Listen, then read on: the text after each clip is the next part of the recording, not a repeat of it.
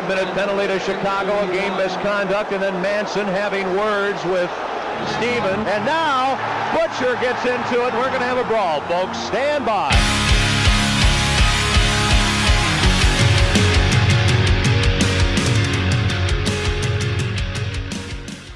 Hey, what's going on, everybody? It's Tyler Cash here with Fourth Line Goon, chatting with my bud, defenseman Nate Schmidt. How you doing, buddy?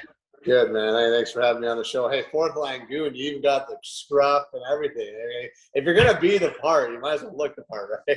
Right, yeah. Well, I got my hair tied up, too. Oh. I got the prison tats going, right? Fit the mold just a little bit. But appreciate you coming on and talking with me. I know we've been chatting now for a few weeks about your company that you've got going, which we'll get into as well. And I know camp is just right around the corner, so I really appreciate you finding time to sit down right before you get into that grind. Yeah. So when does that start up? Yeah, we're looking at Wednesday. We're looking at just a few days from here. We're pretty much all systems go here now. I mean, at this time of year, all the guys, you can start to see that type of uneasiness and edginess about, all right, let's just get going. I want to get body fat done. Everybody wants to get that out of the way. It's like, if you have any testing, like, gotta get that out of the way. And then you should see the Wednesday night meals for guys. It's gotta be through the roof. Like, I'm talking ice cream and food. Like, it's all the things you haven't eaten in a long time all come out on Wednesday night right after a bad body fat test happens. You know, that's funny. I was gonna say, like, because you mentioned before we chatted on this group chat that haven't played with a team since, you said, what was it, April? April, yeah. It's been about 5 months. We had our own little mini series against Calgary after the playoffs had started in Vancouver. I don't know if anybody saw that. I'm guessing not a lot of people did, but yeah, it was some of the more interesting hockey I've had in my career. We were playing those makeup games where both teams were out of the playoffs and all the other playoff games were going on. So yeah, it was, let's just say, I've had better moments, I feel like, as a hockey player. It was more exciting than I expected, though, considering neither team was really playing for anything. So yeah, there was a lot of young guys playing, so I think that obviously helps a lot, too. And I think guys are just excited, too, about – it was a long year. I'm so excited that we're past where we were last year. I mean, not playing in front of fans is not fun. I didn't enjoy it one bit. I mean, even like you date back to the bubble, it's just, we're playing the playoffs. It just doesn't feel like a playoff game. You know, and that's what makes it hard for players. I mean, for me, like I love energy. I love good, you know, like that good feeling when you come in the rink and the rink's buzzing from people being aside. I think it's so cool to have that type of energy. And when you don't have that and you rely on that and you get in, it's just like, oh yeah, that's right. Yeah, we got a game. Yeah, that's right. Yeah, it's not tough. Not at all the same, especially coming from T-Mobile, you know, in the atmosphere in Vegas. And then, you know, then we have the whole pandemic and everyone has to go to a bubble to kind of finish off the year after that gap. I did notice that the teams that were actually performing well were the ones that were juicing each other up, like getting real riled up on the bench and yelling a bunch, and you could kind of hear it. But, I mean, nothing's going to compare to like a full 18,000, 20,000 people watching. The atmosphere is just unmatched. Yeah, especially at T-Mobile, like you said. Like, think about, like, I even think back to like our first year. It was the first time I've ever felt the bench rumble. Like, in between, like, TV timeouts, when the music was playing, you're like, why is my butt shaking? What's going on here right now? And then I don't know if they put, like, speakers or subwoofers underneath the bench, but, yeah, nothing can replace that, that's for sure. Well, let's start from the very beginning. So, obviously, you played in the NHL with a handful of teams now, the Washington Capitals, the Vegas Golden Knights, the Canucks, the Winnipeg Jets now is where you're at right now in Winnipeg. But an interesting part of your story is that you went undrafted. You signed with the Washington Capitals in 2013 after a few monstrous seasons at the University of Minnesota. In 2011, it looks like you put up 41 points in 43 games. 2012, you put up another 32 points in 40 games. You're a defenseman. I mean, these are impressive numbers even for a forward. But the question is, what was it like, going undrafted? I mean, were you expecting to be drafted? Were there teams that you thought were interested? I think it says a lot about your character that you've been grinding since day one. Tell us a little bit about the process with that. Well, it's been a ride, man. It's been when you look at where it was from the very beginning, I thought I was getting drafted. I mean, I was, people. When you're going up and things are going well as a player, people are telling you, "Oh man, you're so this, you're that, and I think you're gonna get drafted, and it's gonna be great." And I just, I wasn't really prepared for the low of not being drafted, and that's what happened, right? I went through my high school season. I thought I was gonna get drafted. I got hurt, and I thought, it shouldn't matter that much. And then, sure enough, draft day comes and goes, and day one, day two, and all of a sudden, nothing happens, and I was devastated. I thought, man, I'm never going to make it. Like, no one, if you're not drafted, you're not going to make it. Start looking into how, when I got to college, I got to University of Minnesota, my first year, I was like the only one or two of the only undrafted guys. Right. And so it was difficult. And then as I started kind of realizing it doesn't really matter. Like, as long as I just go out there and do my thing, if I can play the way I want to play and be the kind of player that I think I can be, well, then it's not going to matter. And unfortunately for me, I had a couple of good last 2 years there at school. That it actually worked out on the flip side. It actually worked out a lot better where I was able to pick as an undrafted guy where I wanted to play. And George McPhee was in Washington at the time, and I'll never forget what he told me after my sophomore year. He's like, "Hey, we want to sign you, but you should go back. You have a really good team your junior year. Erik Haula is there. Nick Bjugstad was there, Kyle Rau. I mean, we had a really good Brady Shea was going to, Brady Shea, Mike Riley. A lot of guys that play in the NHL now, we're all on this team. They're like, go back. You're going to have an awesome time." And he was the only guy that told me that. Everyone else was, "Hey, you got to come, you got to sign. Like, come on, let's get you out. You got to become a pro in order to keep going." And sure enough, the next year came by, and I had a lot of respect for him for that. And that's where I wanted to be. And so it was really cool. It ended up coming full circle, but it sure as hell didn't feel that way at the very beginning when it didn't happen. Yeah, absolutely. So did you ever ask McPhee why the hell you weren't drafted then if he was interested in you? Did that conversation ever come up? No, it's fine. I've never asked him. This was 4 years after I would have been drafted. I think I was a little bit of a late bloomer.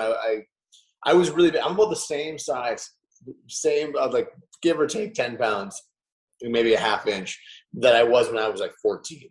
So I was about 5'10", 5'11", 180 pounds as an eighth grader. And so I didn't really work on a lot of my game because I was just physically more mature than a lot of the guys. So, I just think that it just took me a while to kind of find, because the game has changed so much even from when I was playing high school and where I am now, even from when I got to pro. The first year I played was still touch icing, the clutching and grabbing, guys grab, hooking guys around on icings and forwards, grabbing guys as they go by. So the game has changed quite a bit even since I've been a pro. And so games change, you got to adapt, I love – I'm a big Moneyball guy. I love Billy Beane. I'm a big adapt or die guy. And so you got to find a way to adapt. Absolutely. Absolutely. After 4 seasons with the Capitals, you were left exposed by the team in the 2017 NHL expansion draft. Obviously, a lot of people listening to this know you went on to play for the Vegas Golden Knights. So this is another situation, kind of what you were talking about early on, where there was a level of uncertainty. You hear a lot of players these days don't really know where they're going to be the next day. When it came to this expansion draft, did you have a vibe? Did you have a gut instinct or even a heads up that you might have possibly been taken? Obviously, you mentioned McPhee was involved.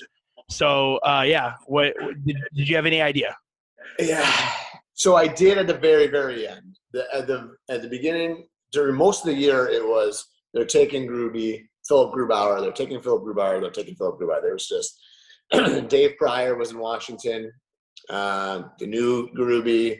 That was the guy, right? So a whole year, that's what everyone was talking about. And then I played in the playoffs late because Carl Alston got hurt, had a good playoff series. John Carlson and I played together. And all of a sudden it was like, oh, there might be a chance. So there might be a chance. And about a week before, it was every other day. It was like, they're taking you. Nope, they're taking Gruby. My agent would call me. Like, nope, they're taking you again. Nope, they're taking Gruby. I said, don't call me until you know for sure. I can't handle this. And so at about 10:30 in the morning, the day of the expansion draft, is when I got the call saying that I was going to be that was being unprotected, and there was a good chance I was taken. Brian O'Connor called me and just said, "Hey, I think they're taking you. Just know, really appreciate everything." He's like, "We tried to make a deal, but it's just not going to work." So I was coaching a hockey camp in the middle of a game, and I got a call from George McPhee, and I was like, "I got to run off the bench, guys." And so, George ended up telling me that day, and then everything came out that night. So I think I was one of the last guys for it to leak out on, because they kind of had already – a lot of the guys, the trades with Florida and Minnesota, all those things were already started – have already came out. The trade with Florida with Garrison and Gusev, all those things that started coming out down the pipe. And so I actually think, it was – Philip and I, Grubauer and I, were talking back and forth. Like one will know, the other one will know. So I called him as soon as I was over, just to give him a heads up. I think it was the pro thing to do. So were you excited? I mean, were you anticipating this? Is this a move you wanted? Were you nervous? Can we bottle all those into all the above? Yeah. I was nervous. I was like, man, I'm going like a perennial President's Trophy winning team to an expansion team. It had nothing to do with – I was like, man, we have just got done winning 150 games over the last 2 years, I'm like, it's going to be a little different. But I knew Erik Haula was going already, because he had called me and let me know a couple days in advance, because that deal was done in advance. Another Minnesota guy, right? Yeah. Haula and I played together at school. And so, it was – I was like, well, you know what, though? We're going to Vegas. That's sweet. That's going to be really great. But, I wonder what our team's going to be like. And when you looked at it, our whole team was pretty much on one-year contracts. I mean, pretty much everybody. Outside, I think, myself, Shea Theodore, Tucky. But, Tucky and Shea weren't even on the team this year because we had too many guys, which is wild. I don't know if a lot of people remember that. Those two guys weren't even on the team for the first 2 months of the year, which is crazy because, I mean, obviously see what those guys are like now. So it was a lot of emotions, but once I got there, once I got to Vegas, it just made it. It was just, Barry Trotz told me you'll never have so much fun as you do that first year, because you just kind of get to build it with everybody, and that's what we did that first year, which was really fun. I got to do a lot of, things that you'll always be able to say, I was on the first ever team, which is pretty cool. And that's actually a perfect leeway for my next question. I mean, obviously a magical year. I didn't even live in Vegas at the time yet. I was still in St. Louis, Missouri, but I jumped the bandwagon right away. I was so into the hype. I was at the inaugural season home opener. I was there at T-Mobile for the expansion draft at the NHL Awards. We got to sit down. We were part of the seat fillers. So we got to sit on the ground with the players Gretzky and Crosby. And actually, McDavid was right in front of us, and at that point, I mean, he was hyped, but now I'm thinking that's crazy, The best player, for sure. Right, and beautiful season, man. It was just absolutely a magical run, and it wouldn't feel right interviewing you without bringing that up, obviously. It's kind of a two-part question for me. What is your favorite memory of that first year? And then the second part of that is, what was the turning point? When was the moment when you were oh shit, we are a contender, this is fun and we're a good team? Yeah, I think actually I got goosebumps thinking about just being at that, the first ever game, the home opener. Playing the first two games were cool. Playing in Dallas and playing in Arizona. That was cool, right? You're playing. But then after everything that happened in Vegas, everything that the community went through with October 1, and to come back and listen to Ango, Derek do his speech, and come out and win a game at home was incredible. You couldn't have scripted it any better for what we needed at the time, for as a team, as a community. So that was something that gives me,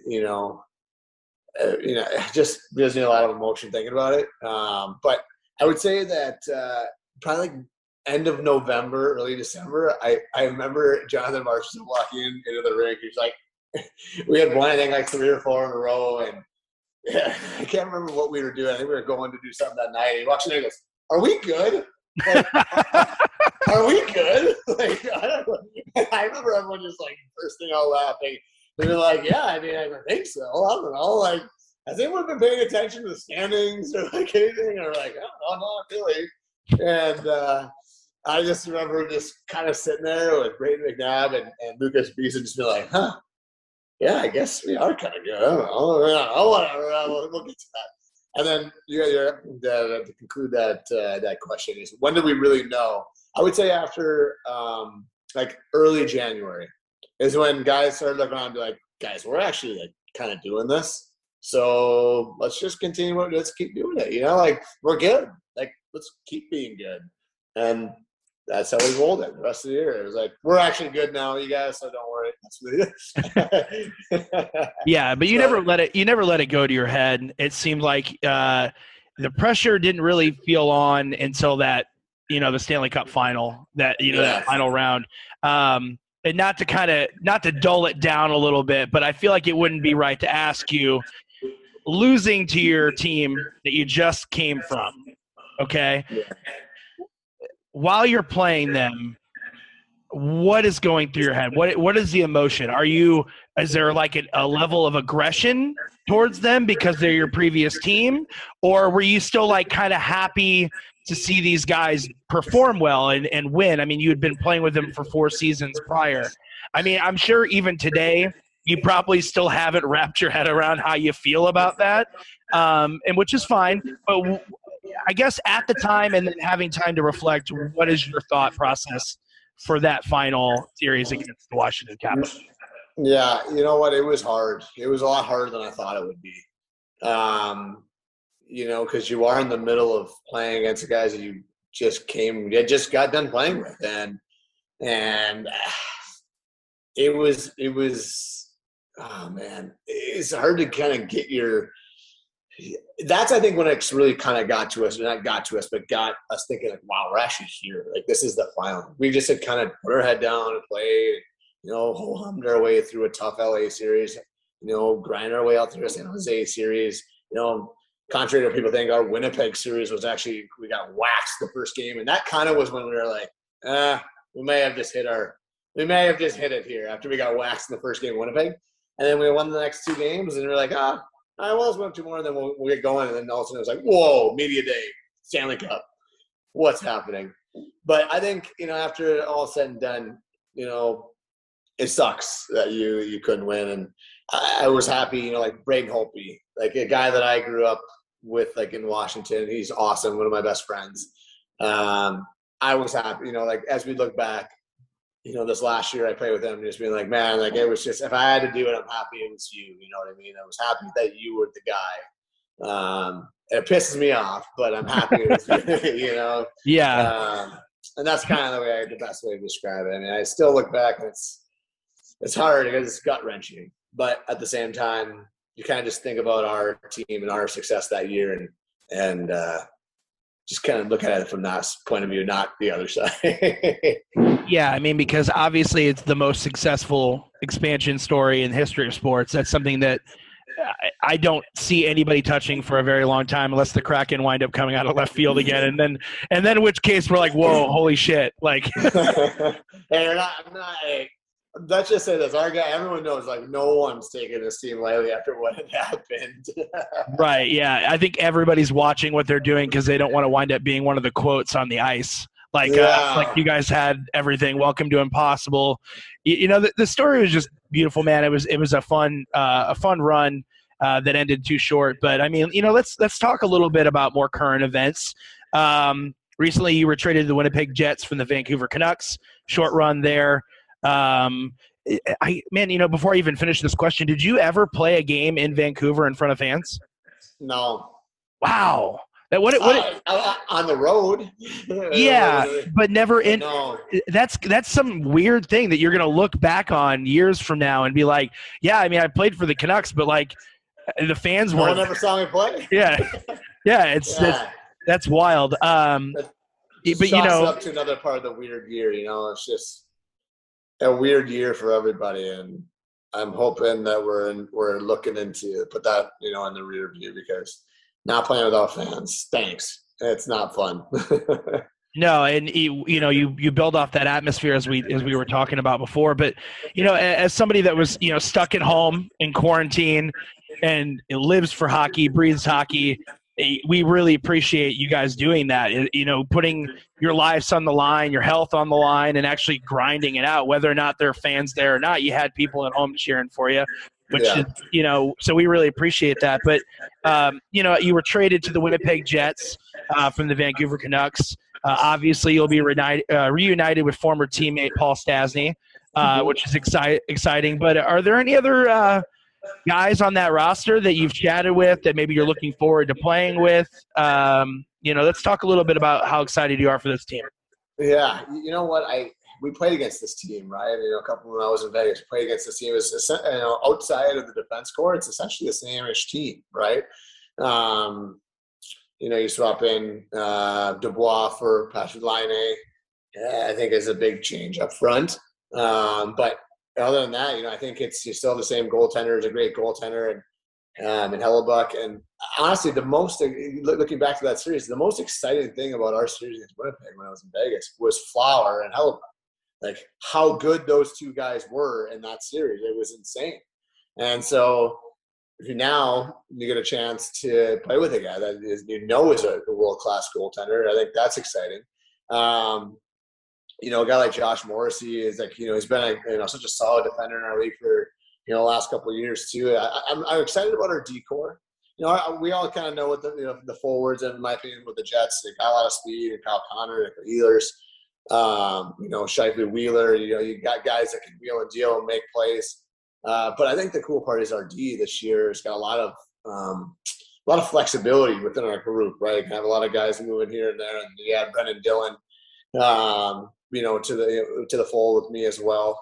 And I think it's something that you can add, and having that flexibility to the group, it really kind of brings a lot. And that's what I'm most excited about. And then, you know, Logan Stanley. The thing is, I don't know if a lot of people know. So, you know, down, you know, in the States, or because all the stuff in Canada last year was just in Canada.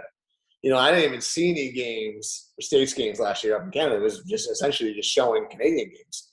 And big, tall, 6'7" D-man, like he's huge, he's massive. I stand next to him. I was like, I sit next to him in my stall. His shin pads are this much bigger than mine, like from my knee. Like they're literally, I looked at him today. I was like, dude, he's an absolute massive human being. Like it's kind of cool to have a guy of that stature on your team too. It's kind of a nice little, you know, thing to have, you know. And so that's the only thing I'm most excited about for this year.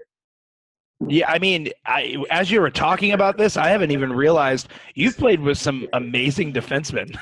Yeah, like, yeah. And you've held your own through all that, man. Which, I mean, you should feel really good about that, because like you were just listing off all these names, and I was like, holy shit. You have played with these guys, like, yeah. Especially even with Vancouver last year. I mean, considering like such a young, you know, aspiring group of dudes on D that like you hear their names constantly.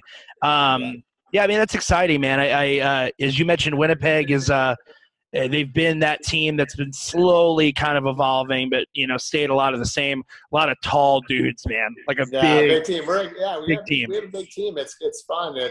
It's fun to play anyway, especially when I'm not like a small guy, but I feel small in our room sometimes. Next to Lowry and Stanley, these guys, and Dubois, like I'm like, dear God, and Wheeler, I'm like, you guys are massive. You know, Dylan too, like they're just big human beings. It's cool. It's fun to be around. So yeah, as we mentioned previously earlier in this podcast, recently you've unveiled your involvement with Shortside Co., hockey tape and apparel.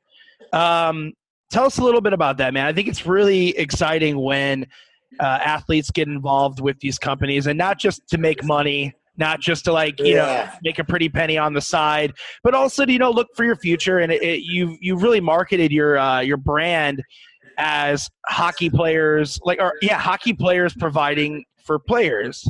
Instead of players by players. Yeah. Yeah, that's what it was. And so tell us a little bit about that. You mentioned you have this company with some old friends from Minnesota. Let's chat about it. Yeah, you know what? It was really cool. So last year, my best friend, financial guy, he was coaching with a Bantam team, and one of the guys with him, he's like, hey, I started up this small little tape company. It's always been my dream. Trying to get something that's really great into associations and have like a Tom's Shoes type of motto to it, right? And and how we get into associations, and they can sell it and use it however they want. Just get to use their profits to go back into their price time, or they can donate it and whatnot. So it was a really cool motto of how they wanted to do it, right? And be like that Costco type wholesaler to associations and to pro shops and things like that, and just be really good at tape, right? Just really good and having a really good product. And so my buddy started sending me something. Hey, do you mind trying it out? I said, yeah, no problem. This is before I was even involved in it. So I said, yeah, no problem. And so I would take it up for practice, and 4 or 5 batches into it. I was like, oh man, like we're not too good right now. It's just not really a great product yet. So, batch 6 and 7, we started to finally get something that we were liking. And then the last one we got, Alex Edler and myself and Bowie Horvat tried it a few times and started using it with Edler, and I were using it for games. And I was like, dude, this stuff's pretty good. Like, I like it. And then it got to the last batch. I was like, I really like it. I'll use this. And sure enough, nothing really came of that. And I just told him, like, yeah, I'll keep trying if you want me to, or if you need guys. And when I came home from the year, they asked me to come on board as this as somebody, like, hey, you just mind, connections here and there, and help us with, with the tape, and if it feels good, because that's a big thing, and right, it's just being able to feel it, right, and having you just pulled it right out of nowhere. I love it. And always like being able to feel it and whatnot, and I always thought to for myself, feel is always a huge thing, with tape, and not having it fray off on the sides, because that's a huge thing for me. I hate when that happens. And so I've gone through 26 rolls now, and I haven't had a frill on the outside, which has been pretty awesome. I love the other guys that were in it. So we've been on board. I've been calling associations, high school coaches, and I'm like, hey, this is Nate Schmidt. And they're like, what are you doing calling me? What's going on? What do you want? Like, do you want to skate? Like, look at price time? I'm like, no, I'm trying to sell you some tape. And it's been really fun. And we got into, it's kind of blowing up a little bit, right? Like James took it out to Philly. Bogosian took it down to Tampa. I got it up here. I was trying to get and our stocks were running low like a couple of weeks ago, because I got a couple of universities and colleges up in Minnesota, plus a bunch of a couple pro shops and such. It's been fun. It's been a lot harder, you had to take a crash course in how to do things again. Like, that's what I went to school for. But still, I called my college professor and my sales trainer. I was like, I need a 30-minute crash course on everything you taught me for the last 6 months of college. But yeah, it's been a lot of fun. It's cool. It's got a great logo. I don't even know if you can see the logo from there yet.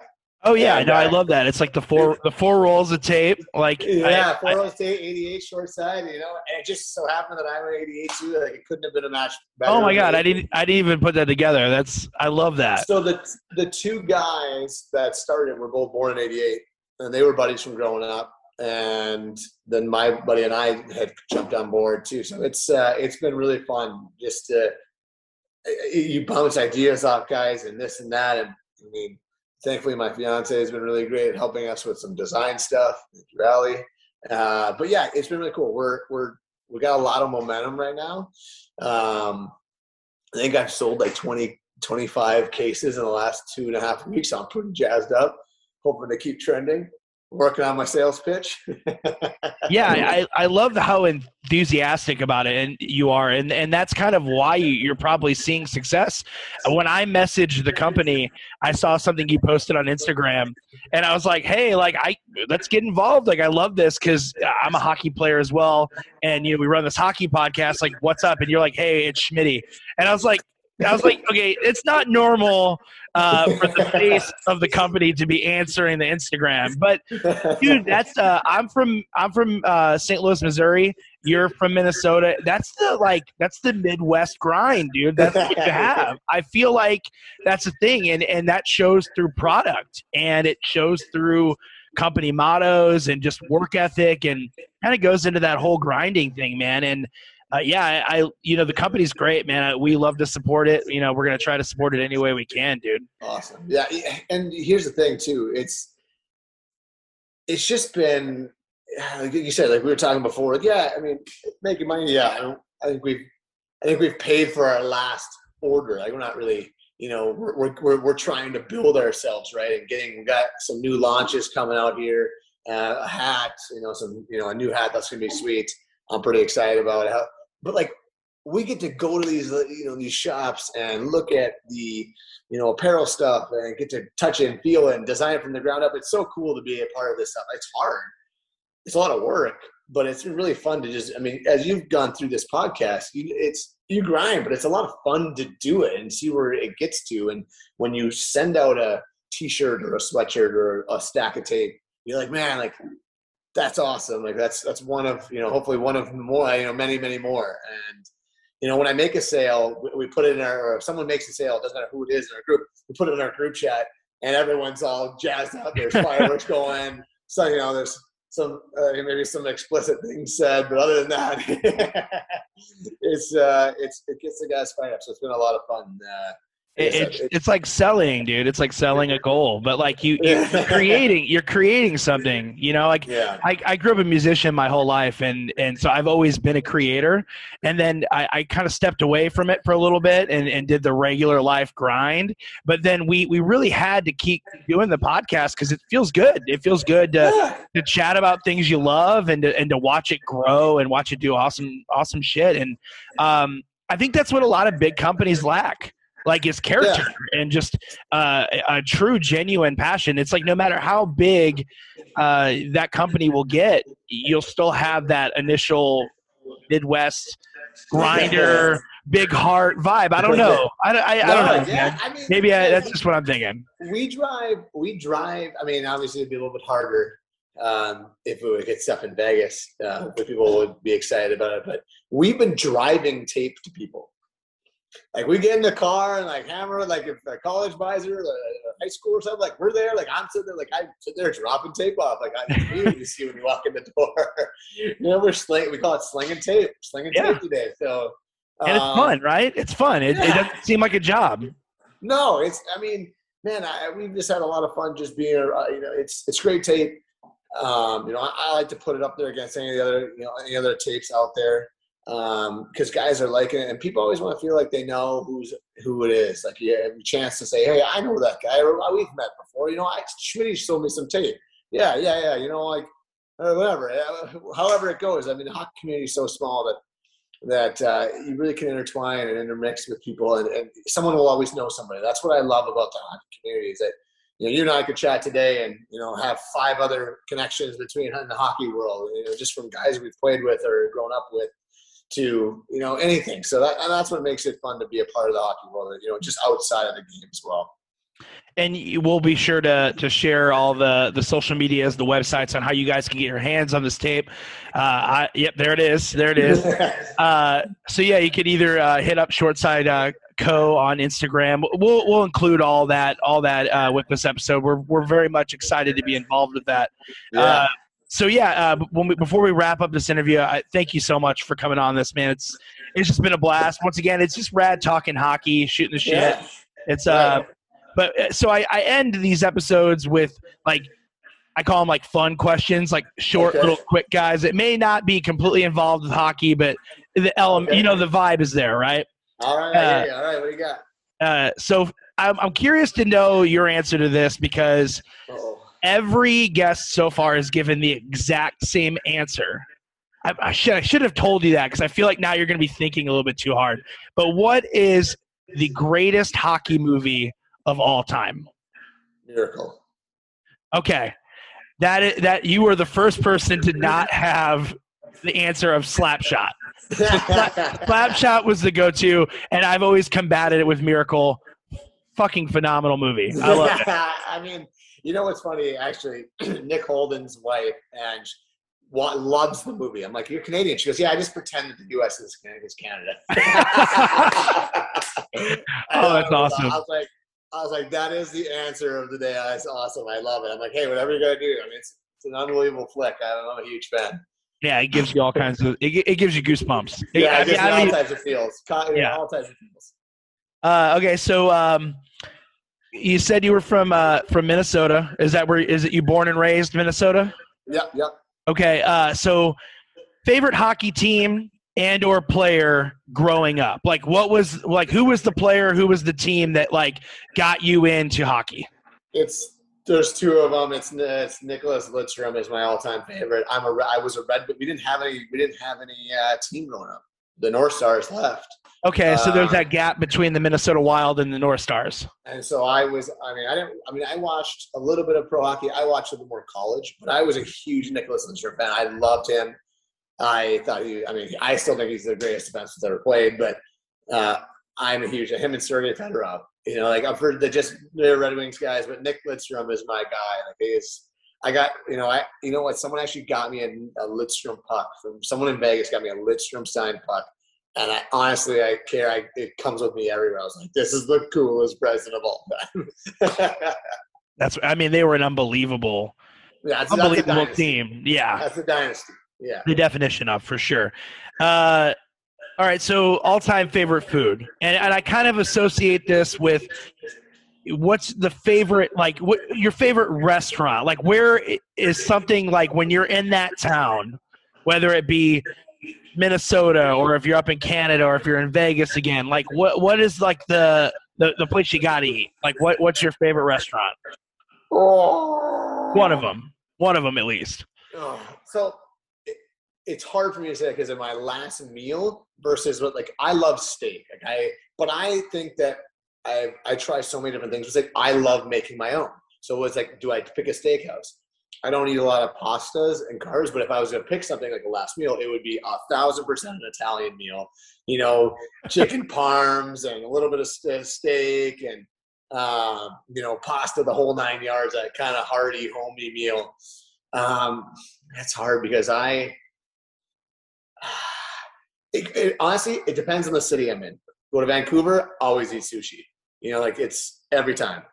You know, in New York City, there's a great like Cuban restaurant that I really like. I mean, but New York's kind of got a little bit of everything, so it's hard to say one or the other. Nashville, I'm always going to get ribs. You know what I mean? So it's and wherever I am, you know, it's like or like Dallas smoked something. You know, something that's been out at a barbecue or you know. Whatever, something like that. So it kind of depends for me. I have a list on my phone. Brooks Orpik told me to do this. It was like NHL places, cities, and where to go. And so like I'll scroll through it and be like, oh, that's right. This is that place in Edmonton. This is that place in Arizona that we really liked. And so that's been a huge help. So I usually go back to that thing quite a bit. So you mentioned you love steak. What's the best steak you've had in Vegas? Can you cue me in on that? And maybe it doesn't necessarily have to be like the fanciest, but like what's the spot that you remember and you're like, wow, like this is it for me. This is a great steak that I can just get on the reg. Man, so my favorite place to eat in Vegas is Piero's, and they have a great. Yeah. So that's a little bit of Italian that I really like, and it also has got a really good steak as well. Their veal parm is ridiculous, so that's the reason why it's hard for me not to get that. I usually have my gal get that and I'll just eat some of it. I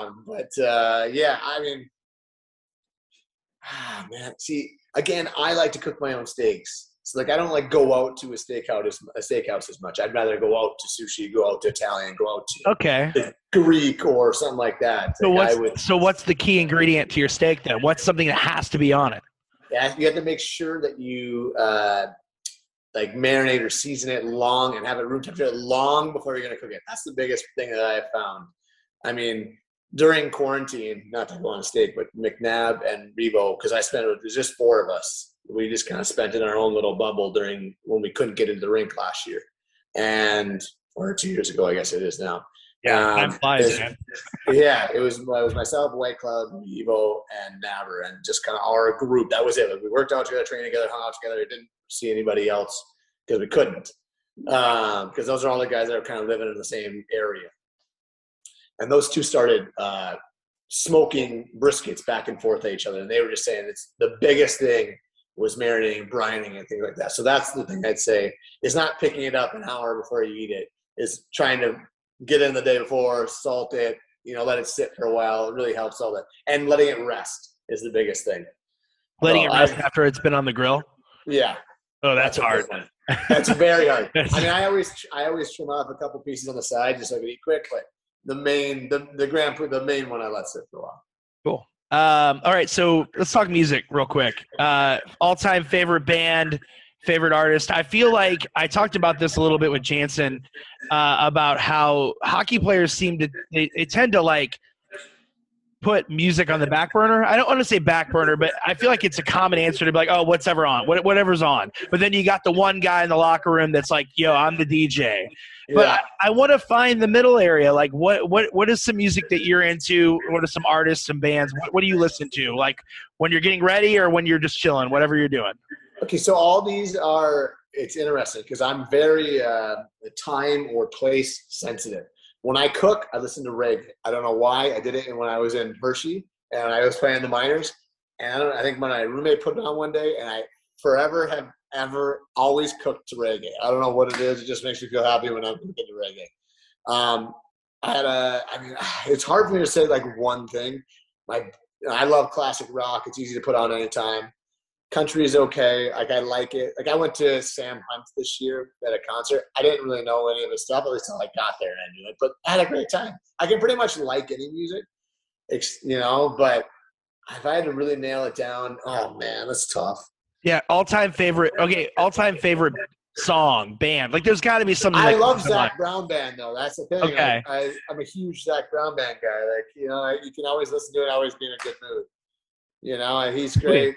I really like – because I kind of run at high steam usually a lot, and so that kind of calms me down a little bit. That Latin music, which I really liked, like salsa music. I don't know if that was like – I always liked it when I had a foreign exchange buddy of mine when I was in high school. Loved it. Got me into salsa. He was from Colombia. And going to Vegas made it so much easier too because it's always on the radio too. So it made it easy for me to listen to it. I like that stuff. I don't know. I like good melody and beat, the tang, the twangs, and things like that. Something more upbeat, right? Yeah. That sounds like that's kind of like the general theme here. Is it just put you in a good mood? I'm very impressionable too. Like I like to put on something that's going to put me in a good mood while I'm cooking or while I'm barbecuing, prepping all that food. Yeah. So yeah, man, I appreciate you coming on, chatting hockey with me. It's just been awesome, dude. Everyone, be sure to check out Shortside Company. You heard it from the man himself. He can, if he can deliver it to, he will. Yeah, I can. I will. Yeah, for sure. I wish you the best of luck on the new team, man, in the upcoming season. We're all really stoked that life is getting somewhat back to normal. Fans are going to be in the stands. People will actually see you play in Winnipeg. Yeah, mom and dad are excited. I mean, my family's excited, right? Like, well, I'm close to home now. It's easy to drive up. So I think Winnipeg's going to see a lot of the Schmidt clan, in the next couple of weeks. Awesome. So yeah, and we talked a little bit about that, the atmosphere being a big thing. I feel like if there was a team that could resemble the atmosphere that T-Mobile has in Vegas, it would be Winnipeg with the whiteouts and just the fans. Well. So I'm very excited for you, man. I'm excited to watch this upcoming season. I appreciate you coming on, man. Absolutely. Thank you. Thanks. I appreciate it. Thanks for having me on. And hey, to the goon life. Cheers. Take care, buddy.